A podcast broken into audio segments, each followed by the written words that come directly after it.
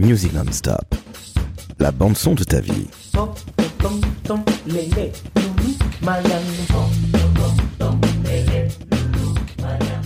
Salut Fabrice. Hello, bonjour Laurent. Comment ça va? Bah ça va bien, je te remercie pour ta sollicitation et pour ta sollicitude en même temps. pour ce podcast. C'est moi qui te remercie Fabrice parce que tu es le premier invité de Musique Non-Stop, ce podcast sur la musique. En fait, Musique Non-Stop, c'est tout simplement la bande son de ta vie et on va passer au travers de cinq morceaux qui représentent autant de périodes de ta vie. Mais avant tout, je tiens à te souhaiter, puisque nous sommes le 25 février 2022, je te souhaite un très très joyeux anniversaire, Fabrice. Merci Laurent, c'est sympa, c'est cool, merci. Alors, on donnera pas ton âge, hein, c'est un peu comme avec les dames, mais tu as 7 ans, voilà. Voilà, c'est ça. bon, alors Fabrice, on, va, on va faire un petit voyage dans le temps. Euh, qui est super intéressant et on va écouter plein de musique euh, grâce à toi et je t'en remercie parce que tu n'as pas qu'un seul style musical dans ta culture musicale et ça j'y suis extrêmement attaché mais allez on va lâcher tout de suite le morceau mmh. ça commence d'une manière assez euh, classique assez traditionnelle puisque dans la voiture parentale dans la voiture familiale, papa et maman, et donc toi, écoutez Alain Barrière, Michel Sardou, c'est bien ça? Ouais, Alain Barrière, ma vie par exemple, ouais. Et puis euh, voilà, du Michel Sardou. Dans la Simca 1300, ouais. alors écoute, on n'a rien contre Alain Barrière. Euh, on Non, paix à son âme. paix à son âme. Alors je me demandais s'il était encore vivant, ce brave Alain, mais tu as raison. Il avait eu quelques problèmes. Ah, il est décédé, et puis forcément, je l'ai su par ma mère, parce que ça a été un drame pour elle, quoi, forcément, d'apprendre la mort d'Alain Barrière. Mais évidemment, et les mamans ont toujours raison. Je crois que ce, ce brave Alain avait eu quelques problèmes avec le fisc. On lui souhaite donc beaucoup de courage, même si euh, il nous regarde d'en haut. ouais c'est ça. bon, si des descendants de la famille d'Alain Barrière nous écoutent, on n'a rien contre toi, euh, on n'a rien contre oh, vous. Non. Et, ce bon Michel, bon, il est toujours vivant, hein, mais euh, bon, écoute, je n'ai pas une envie particulière de parler de Michel Sardou. Alors, on va commencer par le premier morceau. Et là, Fabrice, alors, le groupe, tout le monde le connaît. Mais ce groupe, c'est Genesis. Oui. On le connaît tous. On connaît surtout la deuxième partie de carrière de Genesis. Mm. L'album, c'est Wind and Wuthering, qui date de 1976. Alors c'est un album qui fait une heure. On est dans le rock prog et que, alors on va mettre un tout petit extrait pour des raisons de SACEM, tu t'en doutes bien. Mais ce qui est incroyable, c'est que tout le monde connaît Genesis au travers de Phil Collins à partir des années 80. Mais est-ce que tu peux nous parler de ce groupe et puis pourquoi c'est ton ton premier choc euh, émotionnel en termes de musique après évidemment Messieurs Alain Barrière et Sardou? voilà. Donc choc, choc émotionnel et choc musical. Bah, pour t'expliquer, en fait, j'étais au collège. Euh, tu as tu as eu en fait, euh, j'allais dire l'élégance de pas donner mon âge, mais je vais le donner quand même. Donc j'ai 57 ans, voilà, comme ça, euh, on le sait. Donc à l'époque, moi j'avais 11-12 ans, j'étais au collège.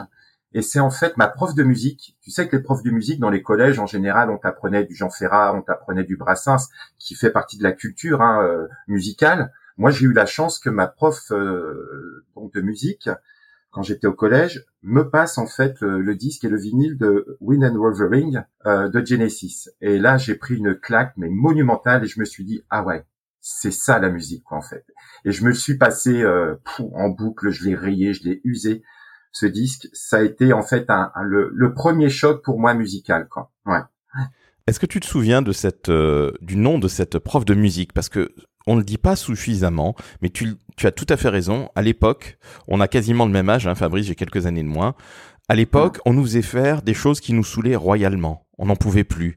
Il euh, n'y avait pas de Beatles, il n'y avait pas de Rolling Stone. Non, c'était des trucs super relous, même des trucs moyenâgeux qu'on jouait à la flûte. La flûte. Voilà.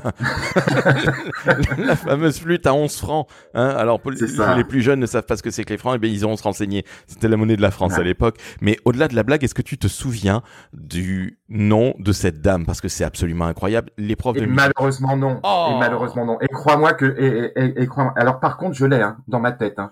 Je la vois avec ses lunettes, sa robe, etc et tout. Mais et, ça, je le regrette. Je ne me souviens plus malheureusement. Tu vois, on, a des souvenirs, mais on perd la mémoire. C'est ce que je dis souvent avec le temps. Tu vois, euh, c'est ancré dans mon âme et c'est ancré dans mon cœur. Mais par contre, je, perds, euh, j'ai perdu le nom, mais pas le souvenir. Bon. Donc euh, malheureusement, je peux pas te donner son, son nom. Je l'ai oublié. Bon, eh ben, écoute. Tant pis pour, pour cette dame, mais en tout cas, félicitations à elle de t'avoir fait découvrir quand même quelque chose qui est oh, assez pointu, hein, parce que c'était pas du tout le style des profs de musique à l'époque. Hein. Non, Non, non, non. C'est incroyable. Alors, on commence. Allez, tout seigneur, tout honneur. On va mettre Eleventh Earl of Mar, qui est donc le premier titre de cet album qui date de 1976. On écoute.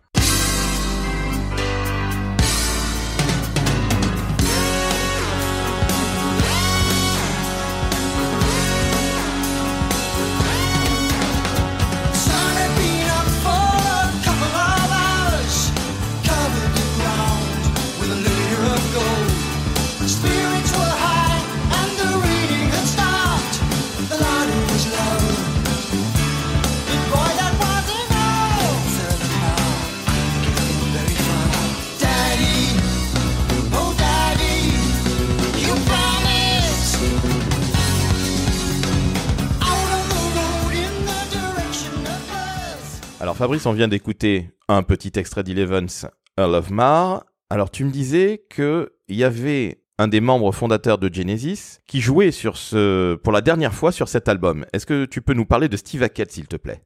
Oui, alors Steve Hackett, euh, grand à mon, sens, grand grand guitariste de, Genesis. Ce sera en fait sa dernière participation sur euh, sur les albums de Genesis. Il quittera le, le groupe. Pour moi, je dis souvent en fait, je considère Steve Hackett un peu, tu sais, comme le George Harrison des Beatles auquel tu faisais allusion tout à l'heure. C'est-à-dire qu'il était beaucoup moins connu euh, que que Phil Collins ou même Rutherford ou même Banks et encore Peter Gabriel tu vois, plutôt dans l'ombre, alors que, à mon sens, il a eu une influence énorme dans la composition en fait euh, des, euh, des, titres de Genesis. Tu vois, quelqu'un de plutôt introverti. Et d'ailleurs, il a quitté le groupe pour cela parce qu'il souhaitait que cet album soit réparti en fait de manière égale au niveau des compositions. Et je sais que sur cet album, en fait, euh, bon, ils ont voté, j'allais dire la Vox Populi, et il y a, y a une présence prédominante en fait de Banks au clavier et c'est une des raisons pour lesquelles, euh, en fait, euh, Steve Hackett a quitté le groupe euh, pour entamer une carrière solo ensuite. Ah, les dissensions sur le partage des crédits, quand il y en a un qui écrit toutes les compositions et toutes les musiques, qui a tout de suite une Rolls alors que les autres sont toujours chez papa maman, c'est un petit peu compliqué. Alors, on peut parler de Genesis un instant parce que comme je le disais en début, tout le monde connaît Genesis. On connaît la période Phil Collins à partir des années 80-90. Toi, c'est quelle période que tu préfères? Celle avec Peter Gabriel? Celle avec euh, Phil Collins? Bon, là, on est sur une période Phil Collins au chant, hein C'est ça. C'est le deuxième album au chant de Phil Collins. Alors, c'est ce que, ce que je marquais aussi. Il y, a, quand même quelque chose de fou. C'est qu'en fait, ils ont, c'est une époque où ils arrivaient à sortir deux albums, en fait, en une année, quoi. Parce qu'en fait, ça, c'est le deuxième album With Wolverine avec euh, euh, Phil Collins au chant, qui remplaçait Peter Gabriel. Mais il faut savoir qu'ils avaient fait deux albums en un an, quoi, qui sont de très très grande qualité. Moi, ma préférence, c'est toute la période, euh, donc euh, la genèse, hein, j'allais dire 70-71, euh, jusqu'à cet album-là.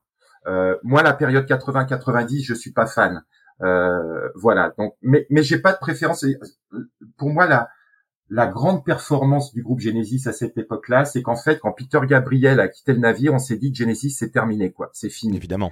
Et en fait, pour moi, non, pas du tout. Alors, je sais qu'il y a des gens qui se disent, euh, qui disent, voilà, Genesis c'est la période Peter Gabriel, et puis après, euh, non. Moi, je suis beaucoup moins catégorique que ça. La preuve, c'est que je trouve que cet album euh, Win and Revering est de très très grande qualité, et ils ont su, malgré le, le départ d'un des membres de leader, garder une, une qualité très grande, quoi. Donc moi, pour répondre précisément, euh, Phil Collins au chant, c'est très très bien aussi. Donc moi, c'est allez 71 jusqu'à 77.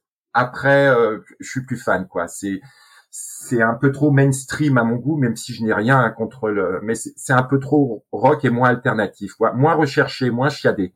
Donc on est finalement moins dans le rock prog, comme on dit, hein, euh, ouais. Parce que Genesis. D'ailleurs, ça passait beaucoup plus à la radio après. Bien hein, sûr. Tu, tu vois, bon, tu vois. Donc c'est des morceaux qui passent en discothèque et tout. Ah bah, euh, mais... On est loin d'Invisible Touch, mais en fait le premier vrai tube de, de, de Genesis, c'est Follow You, Follow You, Follow Me, qui absolument. C'est quoi C'est 77, donc c'est pile poil après la période que toi tu apprécies, c'est-à-dire celle avec Peter Gabriel, y compris avec notre bon Phil qui chante, euh, qui ne fait pas que jouer de la batterie.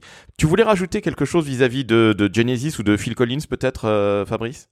Euh, que te dire de plus? Non, euh, Genesis. Ah, si, si, ce que je peux rajouter, c'est que encore une fois, pourquoi je l'ai mis euh, dans les albums, en tout cas qui ont marqué ma vie, c'est que je peux le réécouter n'importe quand. Tu vois ce que je veux dire? Je ne m'en lasse pas.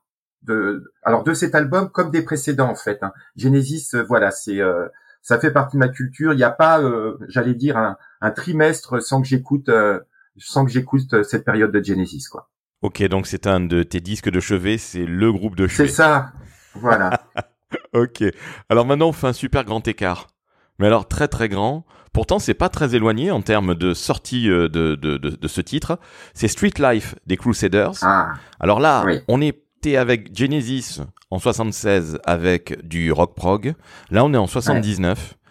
Et les Crusaders, ça n'a rien à voir. C'est techniquement très très doué, évidemment comme Genesis, mais à la base, les Crusaders, ce sont un groupe de jazz et en 79, ils sortent le hit de leur vie, qui est incroyable, qui s'appelle Street Life. On en passe un extrait et tu nous en parles oh après parce que ça représente une partie de ta vie euh, où tu es, euh, allez, jeune, fringant, énervé et tu vas danser en boîte de nuit. allez, on se passe Street Life, qu'on s'éclate.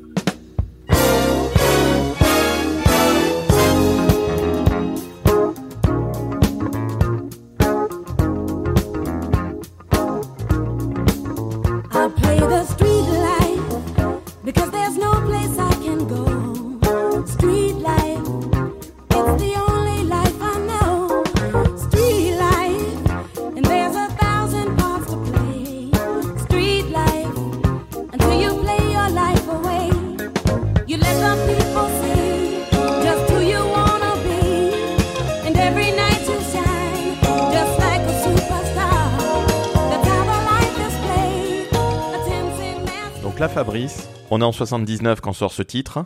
Oui. Tu es en train de danser en boîte de nuit, on est plutôt dans les années 80 au vu de ton âge. 79-80, ouais, Voilà, donc là on est dans la musique black, la musique soul, la musique jazz, la musique funk, bref, ça donne envie de danser. C'est une période bénite de la musique, les années 70, qui est de très très loin ma décennie favorite.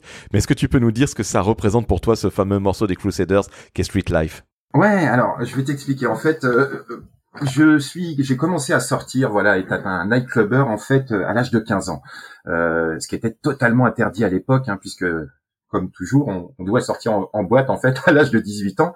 Mais moi, je, je, sortais toujours avec des plus grands que moi. Et en fait, à l'âge de 15 ans, je suis sorti pour la première fois en discothèque à Paris. Et je, je traînais beaucoup en fait avec, euh, j'avais des potes à, à l'école au Muro qui étaient des étaient des blacks, euh, donc euh, qui avaient la musique et le rythme dans le sang, tu vois, et qui adoraient danser. Et en fait, je les suivais. Euh, et les dimanches, je m'en souviens, on allait avenue de Wagram, ça doit pas être loin de chez toi. Exactement. Tu viens de la salle Wagram, tu viens de la salle Wagram, bien sûr, bien Sûr, bien sûr. Donc, euh, donc j'allais avec mes potes black et on allait danser et frimer en fait euh, à la salle Wagram sur les disques funk, tu vois, disco et soul surtout. Donc ça, c'est eux qui m'ont mis ça dans le sang. Je pense que j'ai du sang black dans dans les veines grâce à eux, quoi. C'était et ça, c'est une, une période de ma vie qui est qui est, qui est joyeuse, qui, qui, fait partie de l'innocence, etc. et tout. Et comme tu disais, avec beaucoup de vitalité. Donc, euh, j'ai beaucoup écouté de musique soul et de musique black. Et ce morceau Street Life, il y a une joie de vivre euh, à la fois. Tu sais, il y a des paroles. Je sais pas si t'as remarqué, des paroles qui sont plutôt tristes hein, quand même. Hein. Une gamine des rues qui parle. Hein. J'ai vécu ma vie dans la rue. C'est ça. Avec un rythme qui est très joyeux. J'adore ce décalage dans les musiques. Tu vois, où il peut y avoir en fait euh, entre ce qui est dit et la musique qui va derrière, un vrai décalage quoi.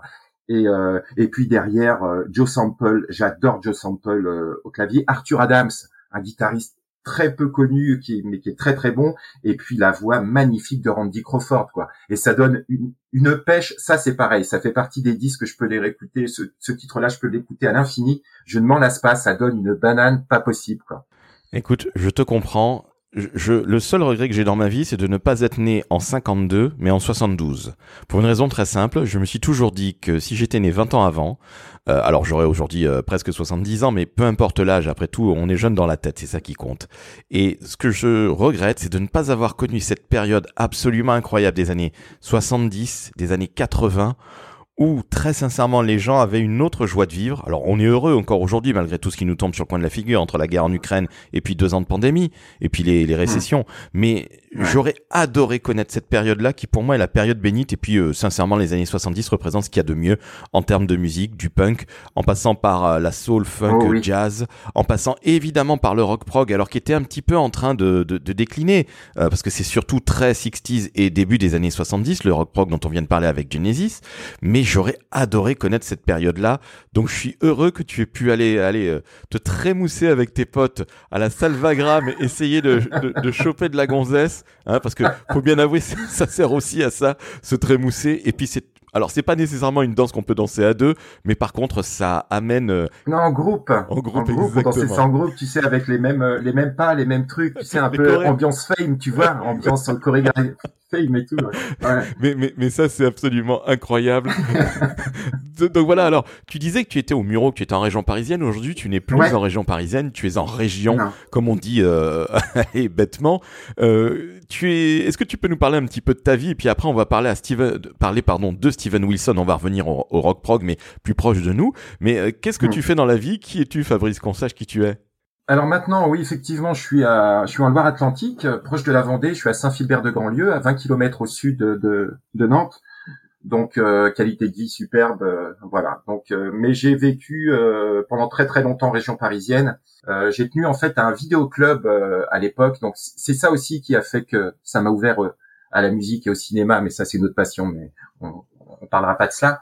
Donc euh, j'ai bossé pendant 12 ans à Saint-Germain-en-Laye et je tenais un magasin de qui s'appelait Videlec à Saint-Germain où je, je, vendais en fait des, euh, des cassettes euh, vidéo, hein, tu sais à l'époque où il n'y avait pas encore Netflix, Exactement. donc les gens venaient louer des films, voilà, et je vendais aussi de la cassette audio, de la DAT après, etc., de la Betacam aussi pour les, tu sais, pour les reportages. Bien sûr.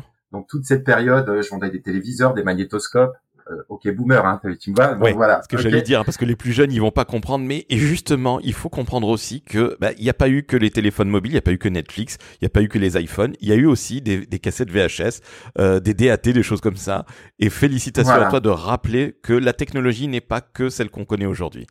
Voilà. Mais pour ramener à cela et pour parce qu'on va faire un grand pas en avant, il faut que je te parle quand même en ayant bossé 12 ans dans ce magasin d'une autre personne que j'ai rencontrée, et là, à l'inverse de ma prof de musique, je me souviens parfaitement de son nom, qui s'appelait Joe Milgram. Donc Joe Milgram, en fait, c'est quelqu'un qui habitait juste à côté de Saint-Germain, qui était au PEC, et qui en fait euh, traînait euh, dans euh, dans les pubs de Saint-Germain-des-Prés à l'époque avec les plus grands musiciens de jazz. Donc c'est quelqu'un en fait qui avait été accepté. C'était pas un musicien, mais qui avait été accepté en fait par ses musiciens et lui m'a transmis en fait toute cette passion en fait du jazz. C'est lui qui m'a qui m'a fait euh, connaître euh, le jazz et le jazz très très pointu quoi. Alors Joe Milgram, les gens ne le connaissent pas nécessairement, mais tu me disais euh, hors antenne Fabrice que c'était un des plus grands collectionneurs de jazz au monde, c'est bien ça? Ah oui oui tout à fait tout à fait. Et, moi je, suis tombé sur lui parce qu'il était d'une humilité incroyable.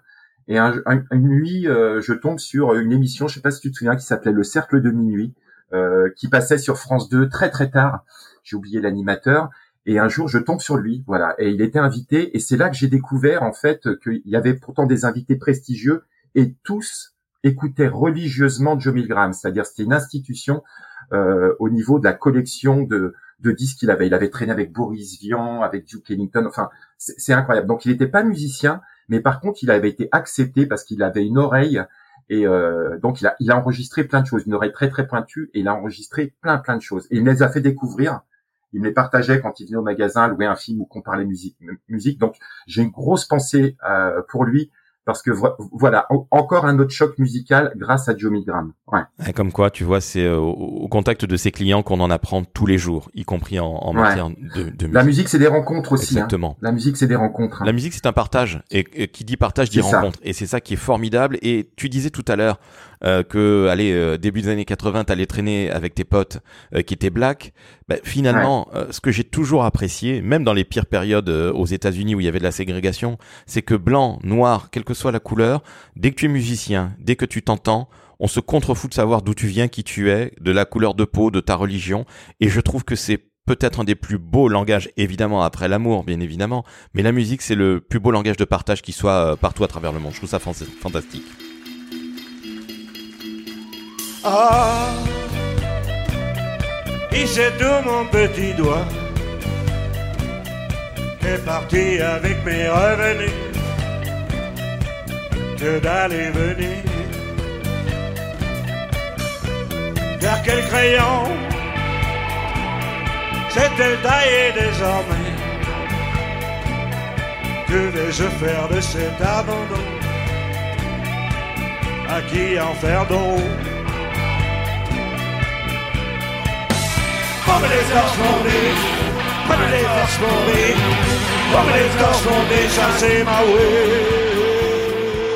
On vient de passer directement un morceau d'un album live qui est absolument incroyable d'un artiste que j'adore, qui est Bachung. Sincèrement, la tournée des grands espaces, pour moi, représente peut-être la quintessence en live de Bachung. Alors Alain Bachung n'a pas besoin de le présenter, tout le monde connaît Gabi, c'est pas nécessairement euh, en tout cas c'est ce qui le remet sur le devant de la scène parce qu'il galérait dans les années 60 70 c'était pas un yéyé Ouais. c'était un type absolument incroyable. Euh, est-ce que tu peux nous parler de Bachung parce que moi ça me rappelle ça me rappelle pardon tu vois j'en j'en tremble d'émotion ça me rappelle plein de choses mais cet album la tournée des grands espaces qui est euh, la tournée 2003-2004 qui est juste après un album incroyable qui est peut-être moins connu que Fantasy Militaire, mais qui sort juste après. euh, Enfin, c'est la tournée issue de l'album L'imprudence qui sort en 2002 euh, chez, Oh chez Barclay. Est-ce que tu peux Ouais. nous parler de, de, de, de Bachung, de cet album live et puis de cet album L'imprudence parce que je, je crois Fabrice qui t'a énormément marqué. Ouais, alors là, ça va. Là, attention, c'est grosse, grosse séquence. Euh, Alain Bachung, en fait, je l'ai rencontré pour la première fois euh, lorsque j'ai fait mon service militaire à l'école polytechnique de Massy-Palaiseau. J'étais un petit planqué hein, euh, à l'école, ouais, forcément. Toi aussi. Euh, donc, tu sais, à l'époque, euh, les polytechniciens, ce qu'ils font, ils ont une fête de fin d'année qui s'appelle le Point Gamma. Exactement, énorme teuf. Voilà, au mois de juin. Et moi, en étant euh, donc appelé pour faire euh, euh, sous les drapeaux, je devais en fait occuper euh, bah, le service de sécurité entre guillemets, donc pour cet événement. Et Alain Bachung, en fait, alors il y avait des amphithéâtres où il y avait des artistes, et Alain Bachung, il se produisait juste face au lac artificiel. Donc c'était un concert en, en plein air. Il y avait un petit podium, et moi, quand je dis que j'étais à ses pieds, mais c'est vraiment physiquement, j'étais au pied, donc j'étais assis sur le podium. Euh, euh, d'Alain Bachung qui devait faire son concert en plein air. Quand je dis qu'il devait faire, c'est-à-dire qu'il commence par euh, What's in a Bird, je sais pas si tu Oh, te souviens en fait ah, de cette chanson, voilà, complètement décalée. Et là, à ce moment-là, il y a un orage incroyable qui arrive et boum, on arrête tout, on rentre à l'intérieur. Je, bon, il était trempé, je viens de discuter un petit peu avec lui et malheureusement, on n'a pas pu reprendre. Donc ça, ça a été ma première rencontre avec Alain Bachung. Un seul morceau interrompu, fin du concert. Euh, et je l'ai retrouvé après, je fais le grand écart pour son pour son dernier concert en fait à Saint-Germain-en-Laye. Je suis revenu à mes premiers amours, tu vois, au théâtre Alexandre Dumas. Euh, donc pour sa dernière tournée qui est, qui est pour moi un souvenir inoubliable où il était euh, voilà très très malade et pourtant quand il a commencé, j'ai- pas vu un homme quoi. J'ai cru voir un, un dieu quoi. C'est-à-dire que il a commencé par nous dire euh, je vous souhaite un bon voyage, tu vois, avec une voix très très hésitante. On s'est regardé avec mon frère, ma femme et puis sa femme. On s'est dit bon bah c'est mort, le concert il va. Et là, il commence et la voix, mais incroyable, une énergie. Je crois que c'est la plus grande claque que j'ai pris de ma vie parce qu'en fait, il avait une voix parfaite. Il n'a jamais aussi bien chanté que euh, que cette fois-ci quoi. Et je suis pas le seul à le dire, hein, d'autres l'ont dit. En fait, euh, c'était monumental quoi.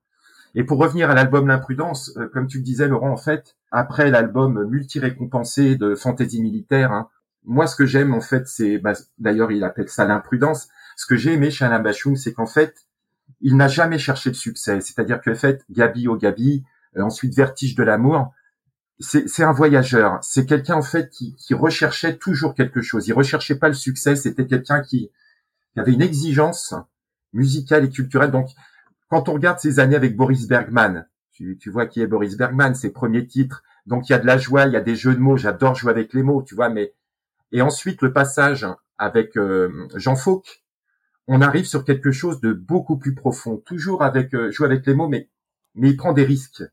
Et ce que j'ai aimé euh, chez, chez, chez Alain Bachung, c'est, c'est, c'est jamais d'être dans le confort. Et quand on parle de l'imprudence, il est dans une période de sa vie qui est très très sombre. Euh, cet album est très très sombre, peut-être le, le plus sombre encore qu'il, qu'il ait pu avoir.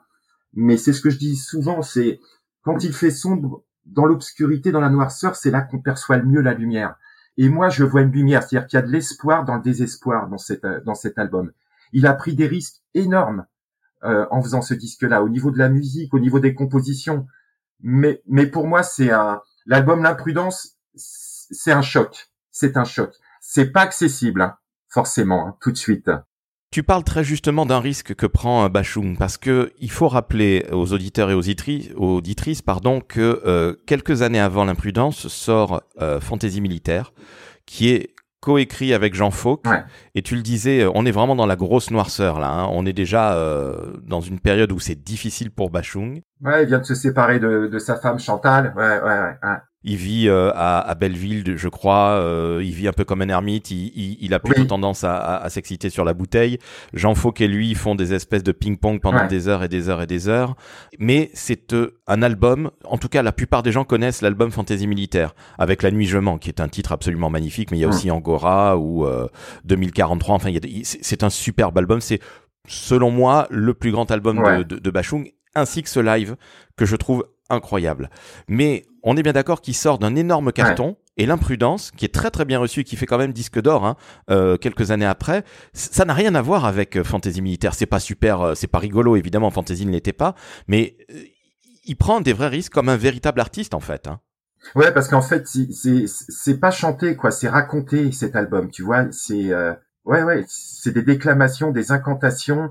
Il y a, y a plein, plein de sons derrière. Musicalement, c'est hyper riche. Comme je dis, hein, à, l'oreille, c'est pas forcément accessible, mais mais mais mais c'est magnifique. Moi, j'adore cet album. Et puis tu sais, tu, tu, ce que j'adore aussi, c'est les mots en fait, les mots euh, toujours. Et tout à l'heure, tu parlais de la nuit je mens. Moi, ce que j'aime chez chez Alain Bachung, c'est que tu peux réécouter ses disques plusieurs fois et les interpréter différemment. Parce que comme il joue avec les mots, il y a plusieurs sens. Tu vois, quand tu me parles de la nuit, je mens, moi j'entends là, euh, là, euh, là, je m'ennuie. Tu vois ce que je veux dire? La nuit, je mens, là, je m'ennuie. Tu vois, ça c'est venu de mon esprit un petit peu vertueux. Et bien souvent, j'arrive à jouer avec les mots avec, avec Bachung et je les réécoute de manière différente.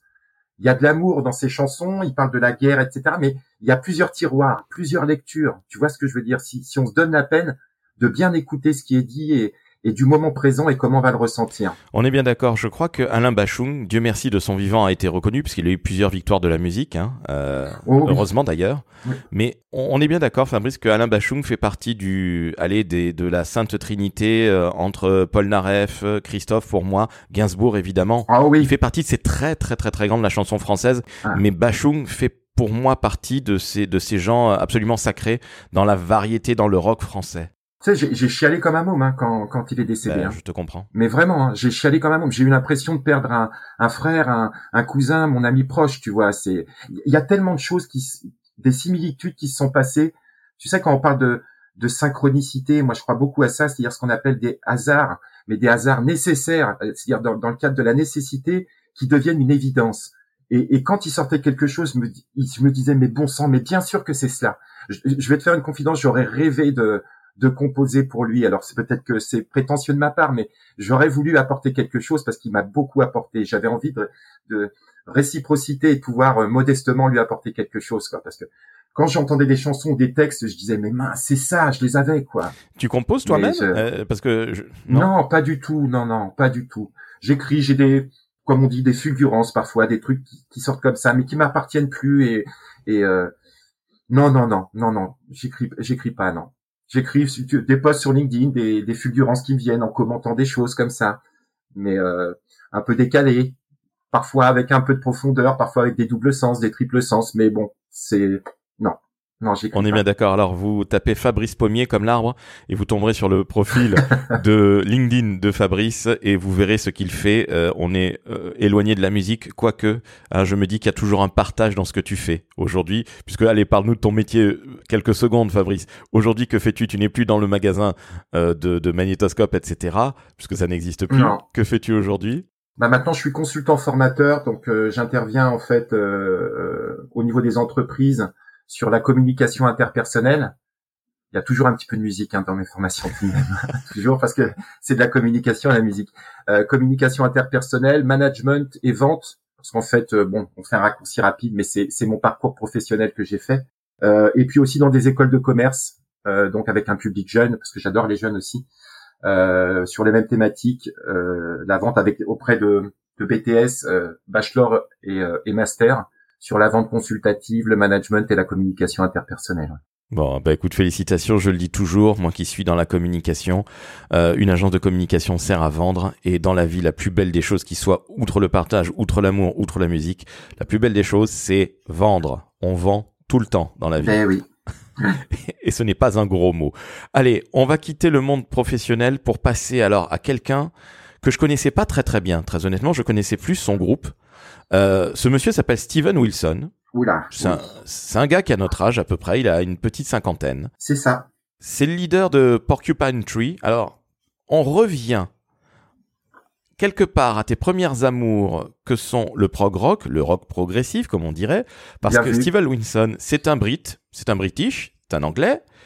Et est-ce que tu peux nous parler alors de ce de cet album qui s'appelle The Raven That Refused to Sing, donc le le corbeau qui refusait de chanter. C'est un album de 2013, donc on est beaucoup plus proche de nous, mais par contre, on est dans une musique qui quelque part tire ses origines dans euh, tout ce prog rock des années 70 avec Genesis, avec Ouais. Yes, etc. Et puis nous parler aussi de quelque part de Porcupine Tree, qui est le groupe relativement connu de Steven Wilson. Je suis tout oui. Et puis après, on passera évidemment à un, morceau de Steven. Ok. Alors euh, cet album, pourquoi je l'ai choisi? J'aurais pu en choisir d'autres hein, euh, de la carrière solo de, Steven Wilson. Alors il a une particularité, c'est qu'en fait il est sorti le jour de mon anniversaire, euh, qui est aujourd'hui, donc le 25 euh, février 2013. Et c'est un cadeau que m'a fait ma femme. Donc le jour de mon anniversaire, j'ai eu voilà l'honneur d'avoir la sortie officielle de l'album The Raven That Refused to Sing de Steven Wilson. Tu as tout à fait raison, c'est un album en fait de, de rock prog euh, qui fait la part belle effectivement aux années 70, période Genesis, yes, tout ce que tu as dit, avec des histoires surnaturelles.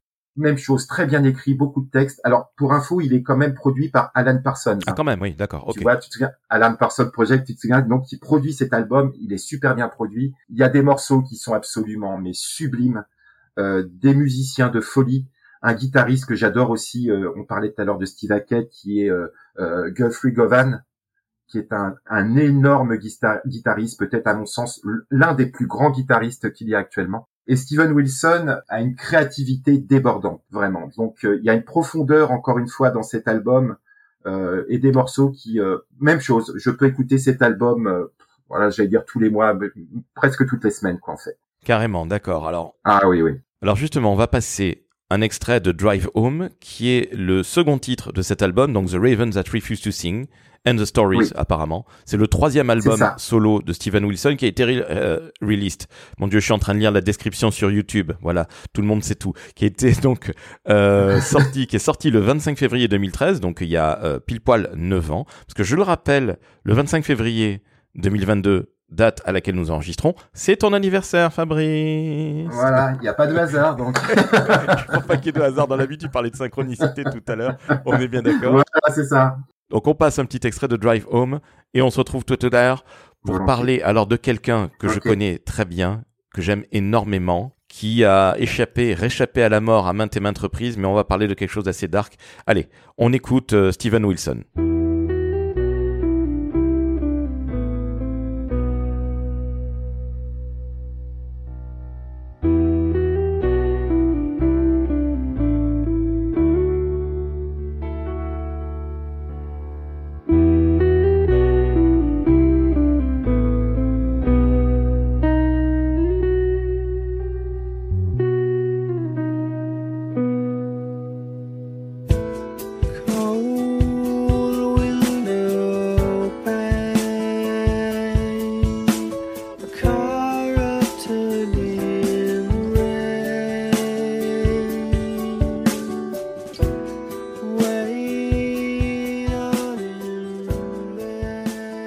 Fabrice, après Steven Wilson, Oui. on va parler de quelqu'un que je connais beaucoup plus, je l'avoue, qui est Nick Cave. Alors, est-ce que tu peux nous brosser Ah. le portrait de Nick Cave? Alors, des gens le connaissent parce qu'il a fait un duo dans les années 90 avec une de ses euh, consoeurs, hein, puisque elle est australienne comme lui, qui est Kylie Minogue. Alors, la belle Kylie Minogue. Bon, il suffit que vous tapiez sur Internet si vous ne savez pas qui c'est. Vous verrez, c'est une femme absolument délicieuse et charmante. C'est pas la plus grande chanteuse qui soit, mais elle a eu au moins le mérite de faire un duo avec euh, euh, Nick Cave. Et Nick Cave, est-ce que tu peux nous dire qui c'est? Parce que c'est un type qui est incroyable. Il a réchappé à la mort des tonnes et des tonnes de fois. Il a commencé dans les années 80. C'est un type incroyable. Il, il ressemble à un corbeau. On parlait de, de The Raven qui, qui refuse de chanter. Donc le corbeau qui refuse de danser. Et ben Super lui, il chante. C'est un type incroyable. Et euh, Ghostin, qui est un album qui est sorti il y a très peu de temps, il y a 6 ans, 2016, c'est extrêmement glauque. 2019. 2019. Au- au- autant pour moi, mais tu as bien fait de me reprendre. Donc c'est encore plus proche de nous. Et c'est vraiment Ouais. un album hyper dark. Est-ce que tu peux nous en parler et puis nous parler de ce, de ce bon Nick, s'il te plaît? Oh là là, compliqué. hein. Alors là, ça va être compliqué parce que, enfin, ça va être compliqué parce que il est complexe euh, en fait, euh, comme tu l'as dit en fait, euh, Nick. Alors juste pour faire une transition, tu parlais tout à l'heure Kylie Minogue, euh, tu sais, euh, qui avait fait un, un duo en fait avec euh, avec lui. Ça me rappelle un petit peu justement pour refaire la transition avec avec Genesis. Je sais pas si tu te souviens du duo de Kate Bush avec comment Peter Gabriel. Oui, don't, don't give up. Voilà, tu vois, ça, ça me rappelait ça aussi, tu vois, les, le- ce duo, etc. Donc, euh, bon, c'était pour faire la transition, mais comme quoi, tu vois, il y a toujours un, un lien que l'on peut faire. Euh, alors, pour Nick Cave et pour Ghostin, alors, euh, je vais pas parler de toute la période d'avant, hein, je, vais, je vais rester concentré sur cette période. Il faut savoir qu'en fait, il a perdu euh, son fils Arthur, qui avait 15 ans, pendant l'enregistrement du disque précédent qui s'appelle Skeleton Tree, euh, où il enregistrait un album, et pendant l'enregistrement de cet album, donc en 2016, il perd son fils euh, Arthur qui tombe d'une falaise et tout, donc une mort dramatique, etc. Euh, il est en plein enregistrement, il ne change rien, sauf que quand il fait ses concerts en, en live de cet album, il modifie quelque part le texte pour le ramener en fait, euh, il improvise quelque part pour le ramener en fait à la mort de son fils. Et Ghostin, euh, cet album qui sort en 2019, il a commencé à l'écrire juste après la mort de son fils Arthur. Je crois même le lendemain de la mort de de son euh, de son fils. Donc tu vois que ça a mis du temps. Là, on est sur un accouchement, on est sur euh, sur quelque chose de de, de très important parce qu'il y a trois ans qui se passent entre la sortie de Ghostin et de Skeleton Tree. Quoi. Euh, Ghostin, pff, que dire sur Ghostin Mon Dieu, conversation métaphysique avec son fils. Alors, il a il a des textes, mais mais d'une poésie mais incroyable quoi. Euh, une musique euh, magnifique fait avec son compère des Bad Seeds euh, que j'adore aussi, qui est Warren Ellis qui qui, qui- a co-écrit en fait cet album. Alors ça, ça a été un choc énorme. Quand je suis tombé sur cet album et que je l'ai écouté, je l'ai écouté, réécouté, je, je, je touchais plus terre, quoi. Je ne touchais plus terre. J'ai ressenti la douleur énorme qu'il pouvait avoir et je me suis dit, je vais bien. Tu vois, moi en fait, pour te dire, bien souvent dans des périodes d'art comme on a tous dans notre vie, Laurent, moi quand j'écoute ces morceaux-là, c'est pas en fait pour aller au fond, c'est-à-dire que je me dis, moi, ça va en fait. Tu vois ce que je veux dire? Donc, il y a toujours de l'espoir. J'adore écouter des choses dark pour quelque part pouvoir refoutre un petit coup de talon et, reprendre derrière. Tu vois? Il y en a qui ont besoin d'écouter des choses joyeuses. Moi, c'est quand j'écoute des choses dark que je me dis, ça va et que je peux repartir. Mais je passe par une phase où d'introspection profonde à travers la musique. quoi. Et Ghostin, c'est ça. Moi, je conseille à tout le monde de d'écouter Ghostin parce que c'est, à mon sens, c'est un des plus bels albums qu'il y a eu ces 10 ou 15 dernières années, quoi. Et le plus profond.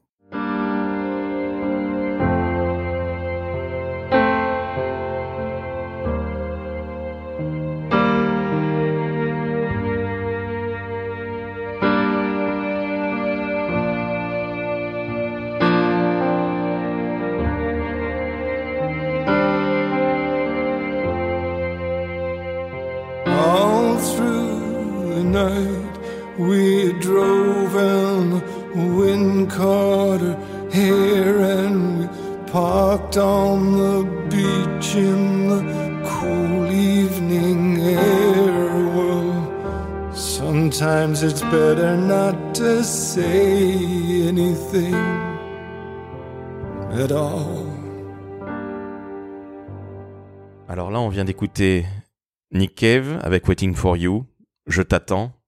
Et là, quelque part, il y a une femme qui lui répond, qui fait une reprise d'une des chansons, euh, d'une des plus grandes chansons qui ait jamais été écrite, et Cocorico, elle a été écrite chez nous.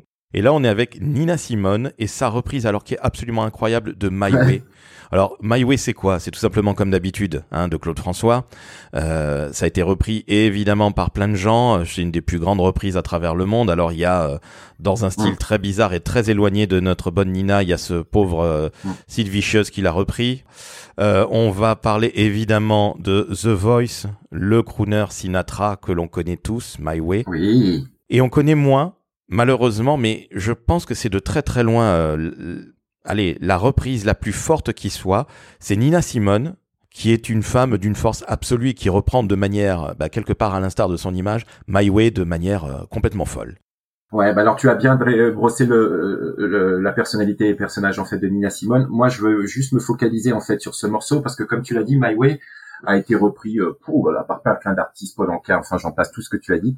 Euh, pour moi, c'est une version au niveau de l'orchestration et tout qui qui est exceptionnelle. Je, je pense que c'est la meilleure version parce qu'en fait, elle est euh, le rythme n'est pas plaintif. Euh, tu vois, tu, vois, toutes les autres chansons, c'est euh, larmoyant. Là, il y a, y a, une force au niveau de l'orchestration et des arrangements qui donne à cette chanson. En plus, c'est marrant si, si tu écoutes la fin, il y a toute une partie musicale sur la version longue puisqu'il fait, euh, il y a une version standard qui fait trois minutes environ et une qui fait plus de cinq minutes.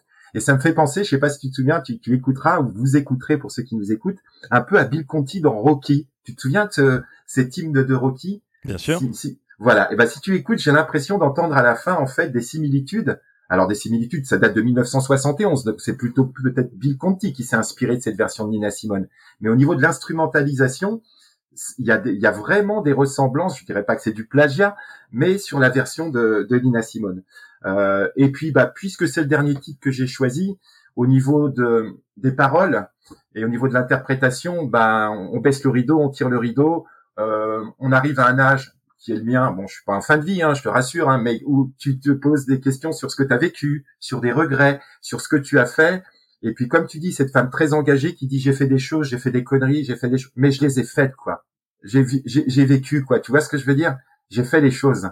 On, on se met euh, avant de partir, oh, My Way, évidemment, mais avant qu'on se quitte, Fabrice, je tenais à te dire un que c'est un vrai plaisir de discuter avec toi, parce que on sent que tu es un passionnés de musique, comme moi, comme euh, les gens qui vont nous écouter et qui nous écoutent. Mais surtout, il n'y avait rien de pédant. Il n'y a rien de pire que cette, euh, cette espèce de, conversation entre pseudo-journalistes euh, qui écrivent sur la musique condescendant. Ouais, mais tu verrais, ouais, elle est mieux dans telle période. Non, ça, on s'en fout tout ça.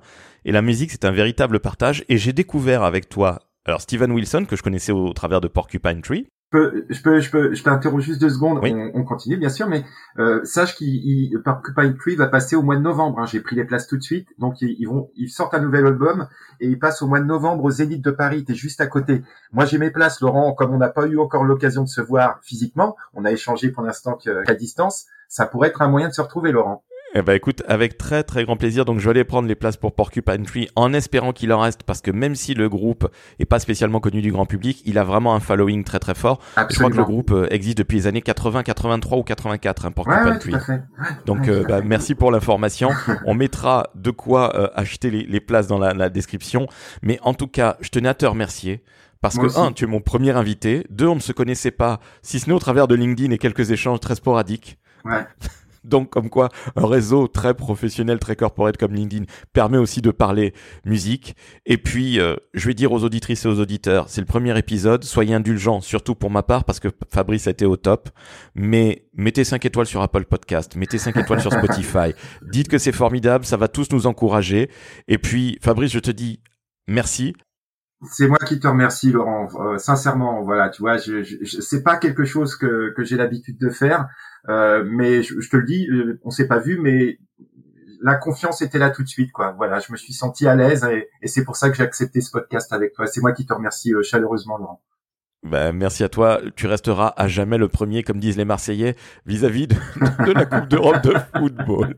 Bon, chers auditrices, chers auditeurs, on se quitte avec, malheureusement encore une fois, un extrait de My. Et on dit bravo à Fabrice. Donc, nous sommes aujourd'hui le 25 février 2022. C'est son anniv. Donc, vous pourrez lui souhaiter un très joyeux anniversaire. Un petit peu a posteriori, le temps que je monte ce, ce, ce podcast. Mais c'était un véritable plaisir. Merci encore à toi, Fabrice. Tu as été au top. Merci, Laurent. Ciao. Ciao, ciao. And now, the end is near. And so I got to face the final curtain. curtain. Friends, say it clear and state my case, of which I'm certain I've lived a life that's full. I've traveled each and every highway and more, much more than this. I did it my way.